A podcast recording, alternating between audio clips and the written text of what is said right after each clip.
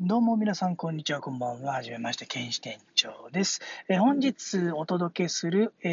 エピソードは、え、前回ですね、え外国籍の幽霊についての体験談というものをアップしたんですけれども、えその後の途中経過について、えお話ししたいと思いますので、よろしくお願いいたします。えー、あのお話をですね、アップした、えー、その日の、えー、夜ですね、え帰りましたところ、まあね、あの当然、こう、まあ、あげても出迎える者はいないんですけれども、その日はね、こうやったら奥のちらっと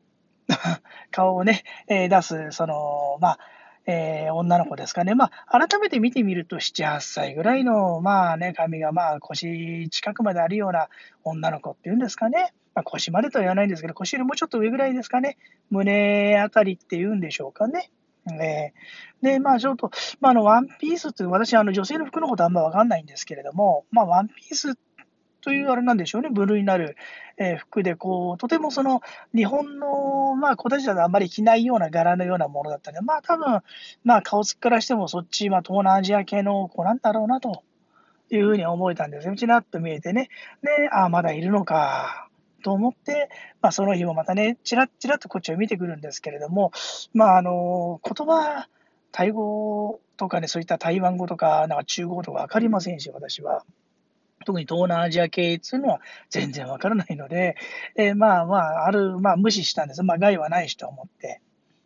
で、まあ、その翌日もやっぱり、えー、現れる。という形でおりまして、で、えっ、と、まあ、この話をアップしたいなと思ったのが、昨日の夜なんですけれども、まあ、正確に言うとね、えっ、と、24時過ぎの話です。まあ、あの、日付変更性もちょうど、えー、アップしている今日の日付の夜中の12時になるんですかね。0時と言えばいいんですかね。えー、時にですね、えー、女性の悲鳴が あの、私のね、えー、廊下から聞こえてきまして、あれ？と思ってですね、お隣かなと思ったんですよ。お隣は男の人だし、まあ、そんな声もね、基本的に聞こえないようにはなっている、まあ、防音設備がそれで整ったところにいるので、